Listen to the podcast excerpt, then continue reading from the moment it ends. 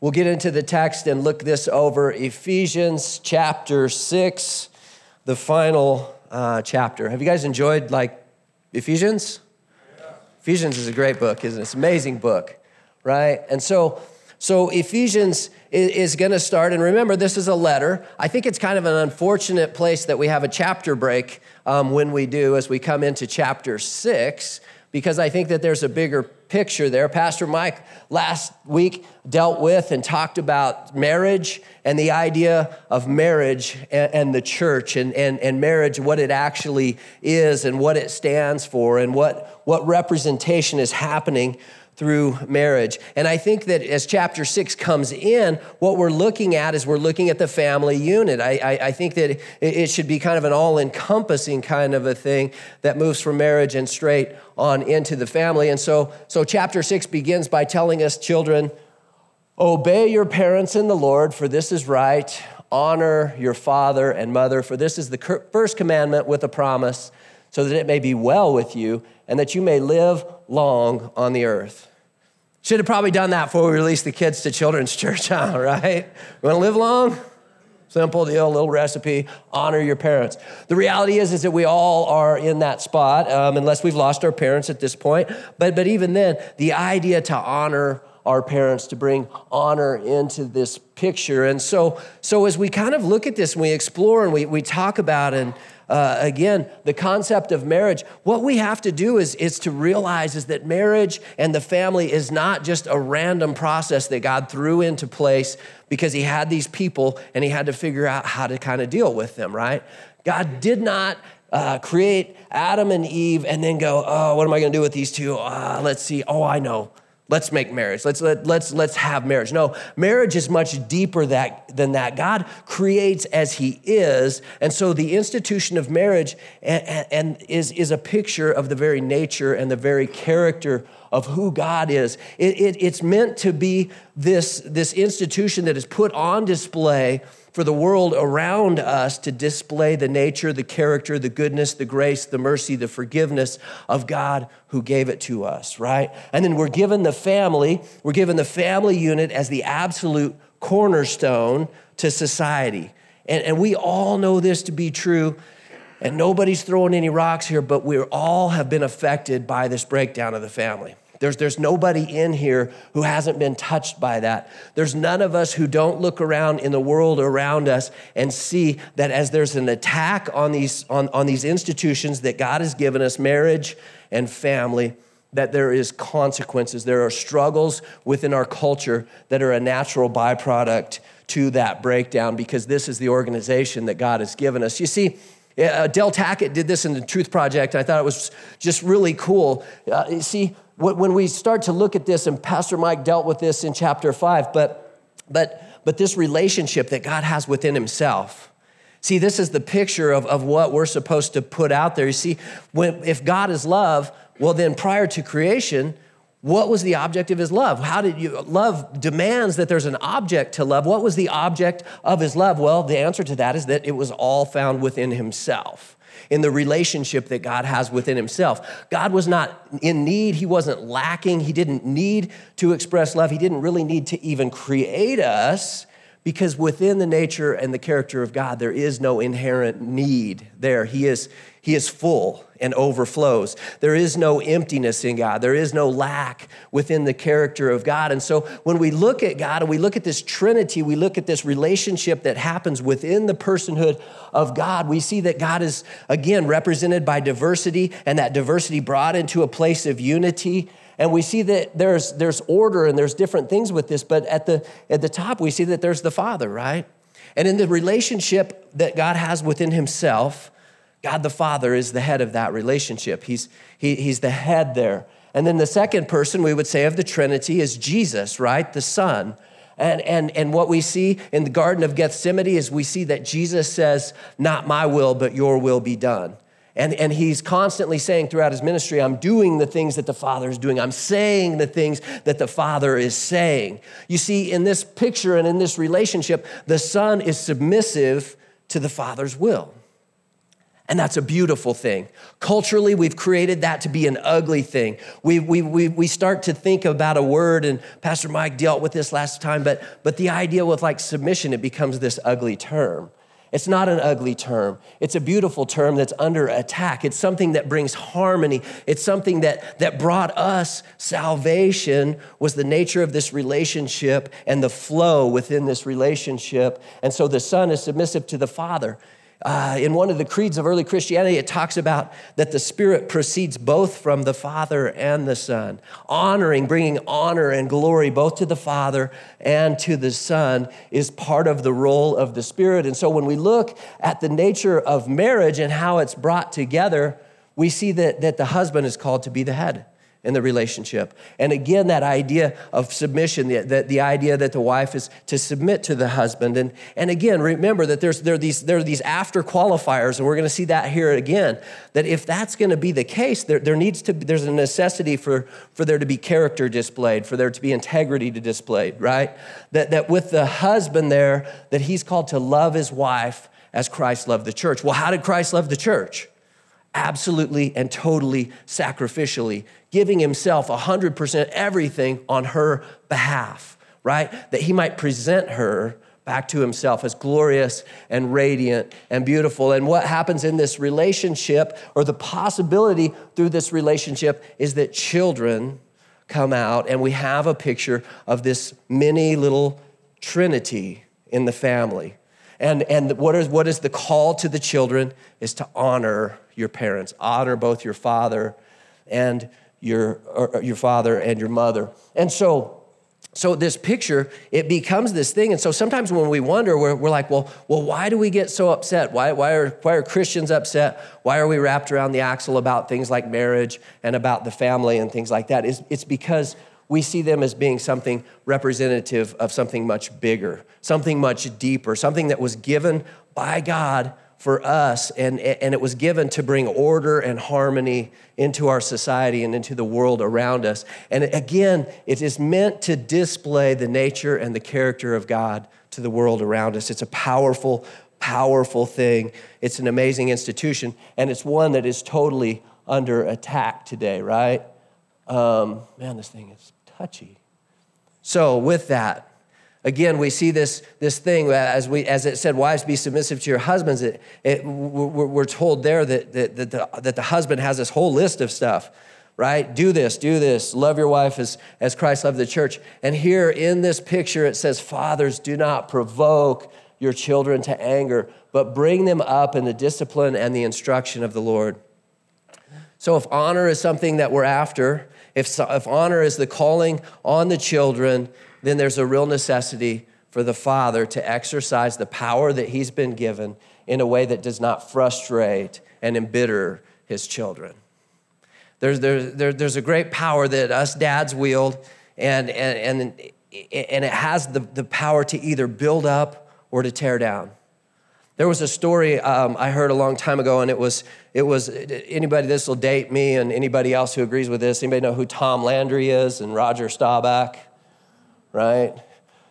Dallas, Dallas, uh, Dallas Cowboys. Tom Landry was the, the, the head coach. Roger Staubach was their quarterback, and kind of in a time where they were very successful as a team. They were both Christians, and, and they went to a prison, and, and they were listening and talking to these guys and um, man after man after man was telling these guys about either the, the lack of relationship with their father, his, their father being absent, or their father's abusiveness towards them. And, and Roger Staubach began to cry and weep. And, and one of the guys asked him, said, Did you, was, your dad, was your dad bad to you too? Did you, was your dad, did he treat you bad? And he said, no, Max, my dad told me I'd be the greatest quarterback the NFL ever saw. There's a power in this being a dad thing. There's a power in our position as fathers. We are given this to, uh, to build our children up, to, to bring them up in the discipline of the Lord and the instruction to the Lord. And I think this is an area that dads, I think we all, I got to get better at this. I'm just going to confess to you guys, I got to get better at this. I got to dis- disciple my kids in a good way. I've got, I've got to be spending time there. And, and it's not in the discipline, we don't, have, we don't want to have a negative connotation of it. We're not talking about a bunch of this, we're talking about discipline. We're talking about teaching them to follow Jesus, habitually to follow Jesus, not to, not to live in the ways of this world, but, but, to, but to be transformed by the renewing of their mind, to begin to live their lives for Jesus and for the high calling that He has on their lives. And so we need to instruct them and we need to show them what it looks like to be disciplined people because to be disciplined is a key word in the idea of being a disciple, right? It has the connotation of discipline. And so that starts with us and it starts with example. And it starts with us as fathers recognizing the power and the ability that we have to either build up or tear down. I don't know about you, but I'm a 51 year old guy today who can very much remember words that my father spoke over me when I was six years old and I quit playing football. And he called me names for about two hours. And it still cuts. So, dads, we got to understand the power that we wield and what that looks like. Slaves, be obedient to those who are your masters according to the flesh, with fear and trembling in the sincerity of your heart as to Christ, not by way of eye service as men pleasers, but as slaves of Christ, doing the will of God from the heart with good, the, with good will render service as to the Lord and not to men, knowing that whatever good thing each one does, this he will receive back from the Lord, whether slave or free. And masters do the same things to them and give up threatening, knowing that both their master and yours in heaven, it, it, both their master and yours is in heaven, and there is no partiality with him. See, this is a thing. As, as Americans, we're big on our rights, right? We got rights. Christianity says, hey, you find yourself in a tough circumstance, maybe just find God in that. Maybe find what he has for you that. Maybe, maybe in the middle of difficult circumstances, we're just supposed to seek his face. Maybe, maybe in the midst of those circumstances, we have opportunity that we never would have understood or, or even acted on had we not shifted our perspective to start to, say, to agree with the biblical perspective that says, hey, maybe in trials, let's count it pure joy.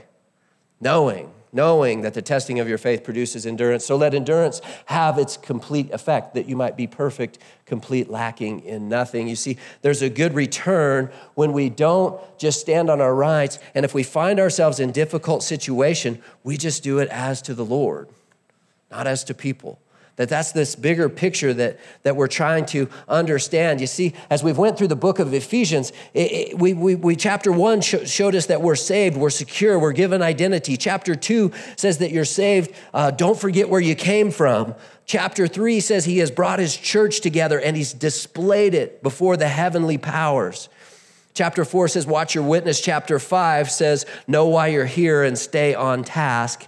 Marriage represents Christ and his church and the very essence of who God is. And chapter 6 deals with the family as the cornerstone of society. Your circumstances don't control you, and you are in a battle. Finally, it says, Be strong in the Lord and in his mighty power. See, we sometimes think that we need to find strength within ourselves, our own abilities, right? Or when times get hard, we, we live in America, right? You pull yourself up by your bootstraps. You, you, you, the, you know, the, the, the, the tough get going, and, and what doesn't kill you only makes you stronger, and different things like that. But, you know, God's power is perfected in our weakness, not in our strength, right? That we're, we're told Paul was talked to, he prayed through a season and, and uh, of, of saying, I've got this thorn in the flesh. And, and God said, Look, my, my grace is sufficient for you. That thorn is actually staying exactly where it's at. I'm not going to remove that thorn from you. Why? Because that thorn reminds Paul about God's grace in his life. It reminds him that, that, that he has enough. And it keeps Paul probably humble to the place that Paul just needs to. We have to give up the idea that God is about the comfort business, that his whole thing in life is just to keep Tri comfortable. No, God is more interested in my growth than he is my comfort. And if we will do this, if we rest in his power, then the Bible says that his power is sufficient for us, that it's sufficient to carry us through our, through our deepest, darkest places, through our greatest trials, and to even take and flip the tables on the enemy, right? And have our deepest, darkest places be the moments of our greatest victory. And the places where the enemy is shown, God is sovereign and he is in control. And the nature of the relationship between God and his people rests not in the temporal, not in the physical, but in the eternal. And it cannot be touched, it cannot be taken out of his hand by anyone. And we get to display that when we rest in his strength. And, and if we're in our strength, I don't know about you, but my strength never lasts very good. Monday, it might be all right. Tuesday, not too bad. Wednesday, it's kind of faltering. Thursday, I had a bad day. Friday, I'm out. You know, it's his strength. This is what David knew when he, when he defeated Goliath. He knew that it wasn't him who was doing it, it was, it was just the same God who had delivered him from the paw of the bear and the paw of the lion was going to deliver him as well from this giant. Be strong in the Lord and in his mighty power. Wow, I can't read any of that. but it's a cool picture I put up there. Yeah, just look at the picture. I'll read it to you. Put on the whole armor of God that you may be able to stand against the schemes of the devil. So, here we go. We are going to have to just look at this and, and, recognize that as Paul sums up this, this picture, that, that he has saved us, that he has held on to us, that he has given us identity and purpose, that he has built his church, that he has tore down the dividing walls that were in the way, that he has now created his church on the day of Pentecost, the church now exists and we now live in the church age.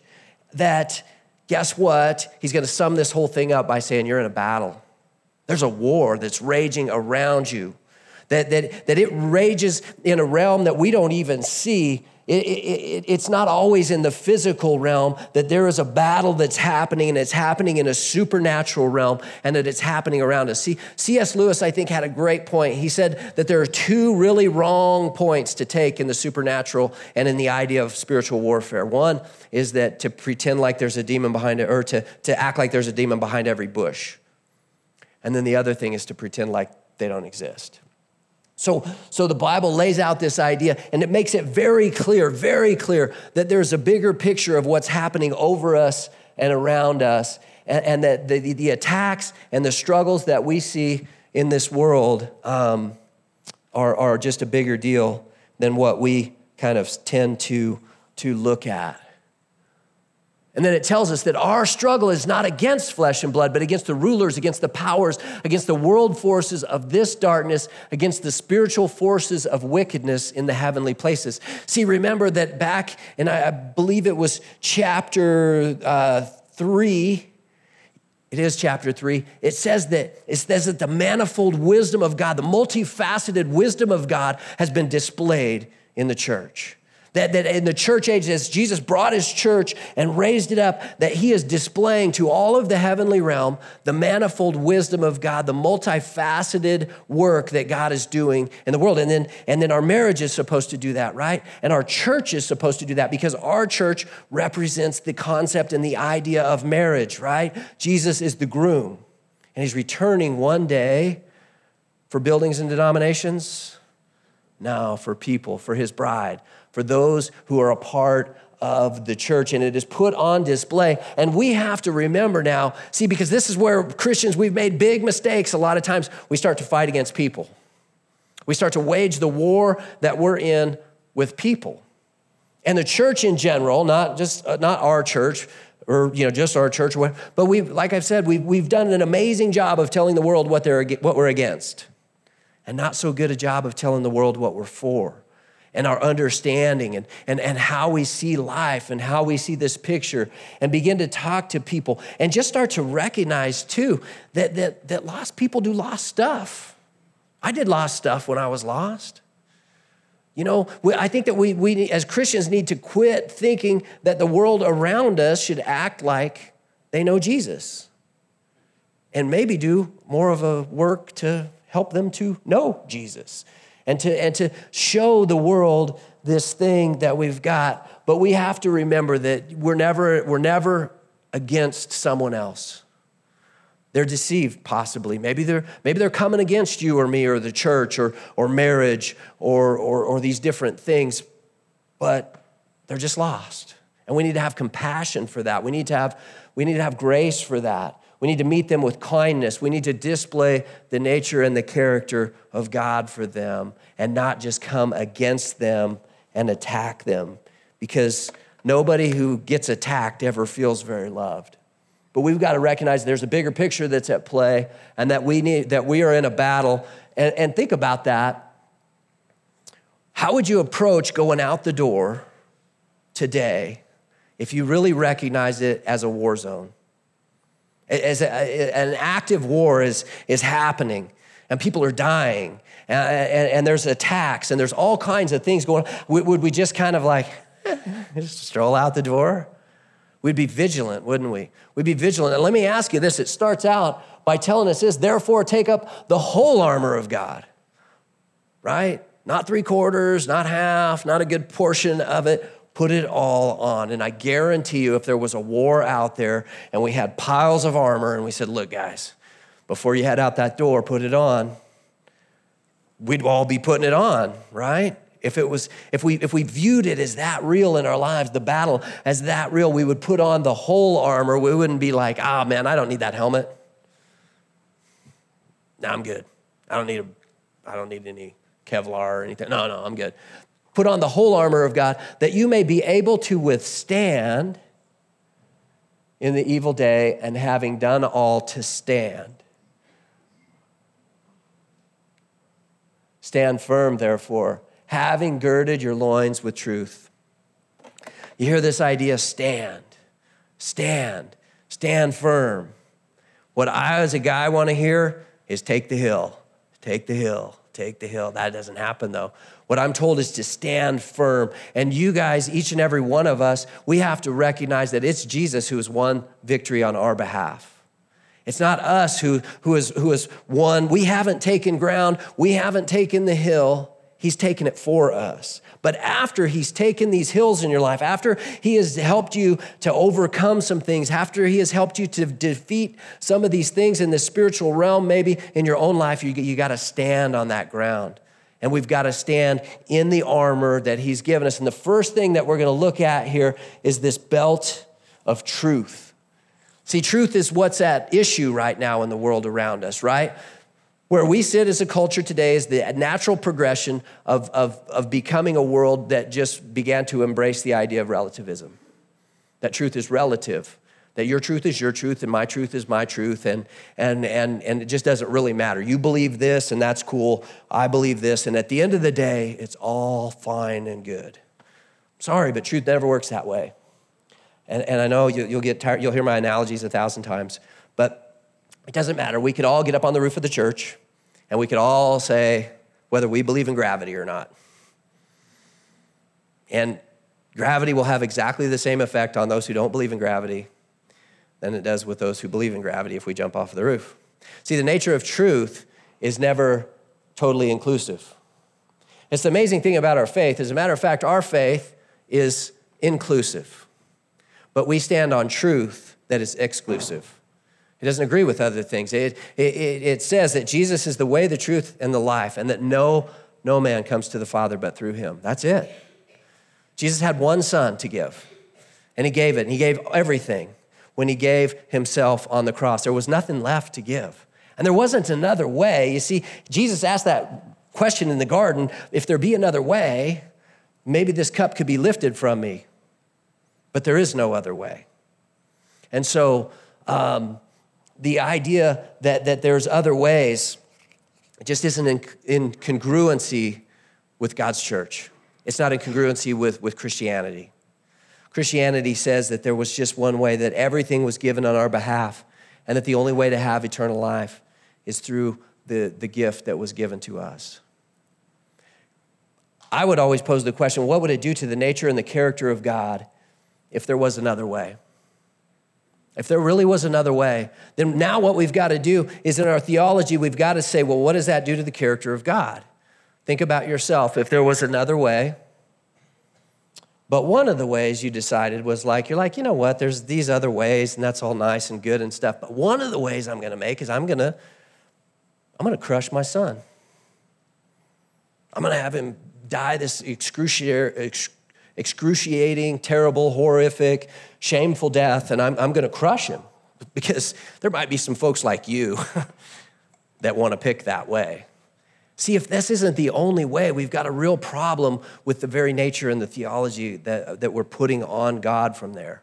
See, we don't understand a lot of times that our belief system affects our theology, and our theology affects how we act when we go out there because we have to understand that it's truth that we're girded to.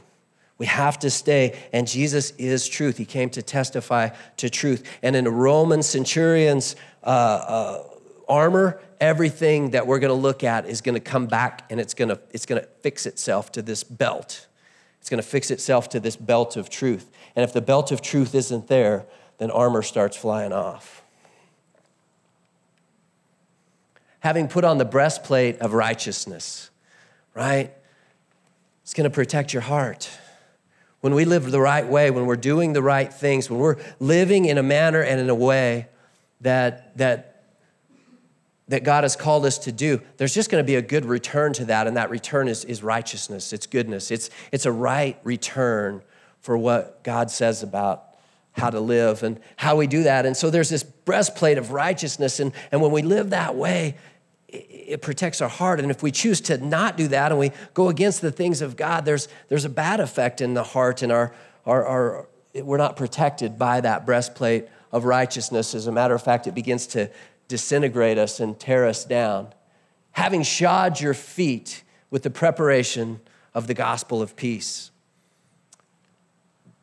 Sometimes it's, it's just small things that have drastic effects, and one drastic effect that was the case for the Roman army was the fact that they had sandals. A Roman soldier was required to be able to run 26 hours and five, 26 miles in five hours, and he had to do it with all of his stuff on and the fact that he had sandals made him mobile. It, it, it moved him over the ground. It, it was a protection for him. And you see, and the, and the idea that we've been called to go, we've been called to display to the world, to go out of this place and into the mission field and, and to, to talk about Jesus and, and, the difference that he can make in a life. And, and we've been, our feet, so that we can go, are protected by this gospel of peace, that we have peace with God and now other people as well can also have peace with God. And so, so this idea of being shod, it's the idea of going and telling, blessed are the feet that bring good news. In addition to taking up the shield of faith with which you have been able to extinguish the flaming arrows of the evil one. And in a Roman army, see, that shield didn't just protect you, it protected the other guy on your left as well. So that was your job was to was to keep the guy on your left safe. And, and, and as, you, as they linked shields and they move forward and stuff, it's the picture of how the church moves forward. And because there's always things, there's always these attacks, these fiery darts, these arrows that are coming at us. And the thing that's going to stop it is faith. Faith, truth, feet shod with the gospel. The other thing that that feet shod with the gospel is, it lets us know who we are and what life is about. Because when you know who you are and what life is about, it'll allow you to let go of the ancillary things of life that we keep trying to hold on to, that we keep trying to make too much of, and it'll help us to focus on what life is really about. Take the helmet of salvation, the fact that you've been saved, and let it create a safe space in your mind a place away from anxiety. See, we can live in, the, in this world apart from so much of the anxiety of the world because we understand some things about what God has had to say about this world and about life. We're not just left reeling, wonder what's going to happen next. As a matter of fact, this book kind of lays out for us at some point, we don't know when necessarily, but there's some interesting events that are going to take place. And as they take place, it, it, it's something that can protect even our mind. It can help us to, to not live in the same anxiety that the world lives in. The fact that we have peace with God is a protection for our own mind, it's, a, it's an insulator between us and anxiety. So we want to make sure that we understand the helmet of salvation. And that's something that you're going to want to put on. And if you maybe haven't put that on, it's, it's, it's really a simple thing. God just says that, who, you know, that, that if, we, if we ask for this free gift, that He's willing to give it. That whosoever calls upon the name of the Lord shall be saved. And all we have to do is admit that we've been wrong before Him, that we did it our own way, believe that, that, that He sent His Son to pay the penalty, and then follow Him, He says. The sword of the Spirit, which is the Word of God, it's the only offensive weapon that we're given in this deal. It's, it's the idea that, that it's God's Word that makes a difference. So we have to know God's Word and we have to speak God's Word. When Jesus went into the, to the wilderness to be tempted by Satan, it was the Word of God that he used as an offensive weapon against Satan. It was the thing that countered all of those attacks was God's Word. And so we're called to to know this word, to, to live in this word, to trust and to believe that this word that we're speaking isn't just words on a page, but that it goes into a deep place. It penetrates into hearts, it, it goes between soul and spirit, right? That, that it's alive and it's an active word. And so, the most powerful thing that we can do is to speak God's word. And then it's kind of funny because we end up stopping there a lot of times with the, with the whole thing about the, the battle and, and armor and stuff. But, but I think that this is a real, this is part of it too, because this is, this is how we do battle. This is how we fight as Christians, is on our knees with all prayer and petition. Pray at all times in the Spirit, and with this in view, be on the alert with all perseverance and petition for all the saints and pray on my behalf that utterance may be given to me in the opening of my mouth to make known with boldness the mystery of the gospel for which I am an ambassador in chains, that in proclaiming it I may speak boldly as I ought to speak. To pray. And, and I think that these are some of the challenges for us. Are we, are we prayerful? Are we in God's word? Are we believing the truth that God's word has? Are we picking and choosing? Or do we take it and understand it to be God's inspired word into our lives? Do we, are, are, are, we, are we prayerful? Are we doing battle in this heavenly realm? Are we fighting against people or are we recognizing that we need to display grace and, and mercy?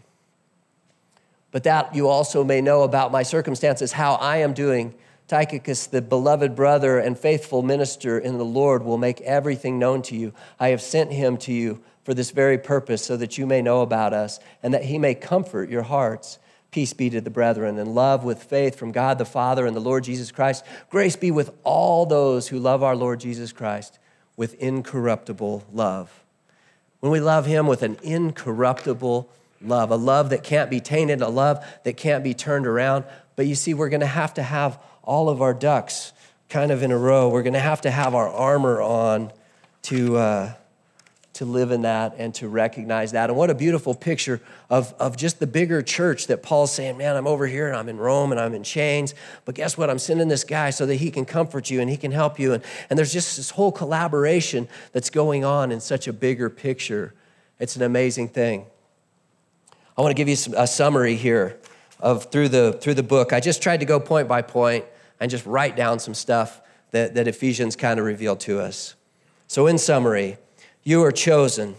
God has said yes to you. You are redeemed, and God has lavished grace upon you. He has made known the mystery of His will to you. Jesus is reconciling all things to Himself. You've been given an inheritance. You are sealed in Him with the Holy Spirit of promise. You are God's own possession to the praise of His glory. You are the body of Christ and seated at the right hand of the Father. God, being rich in mercy, made you alive. God has work for you to do. You are brought near through the blood of Christ. He has broken down walls for you. You are now a citizen of heaven, a saint, a member of God's household. Through the church, God is displaying his multifaceted plan and wisdom. You are strengthened through power through his spirit. You now know the width, the length, the height, and the depth of God's love.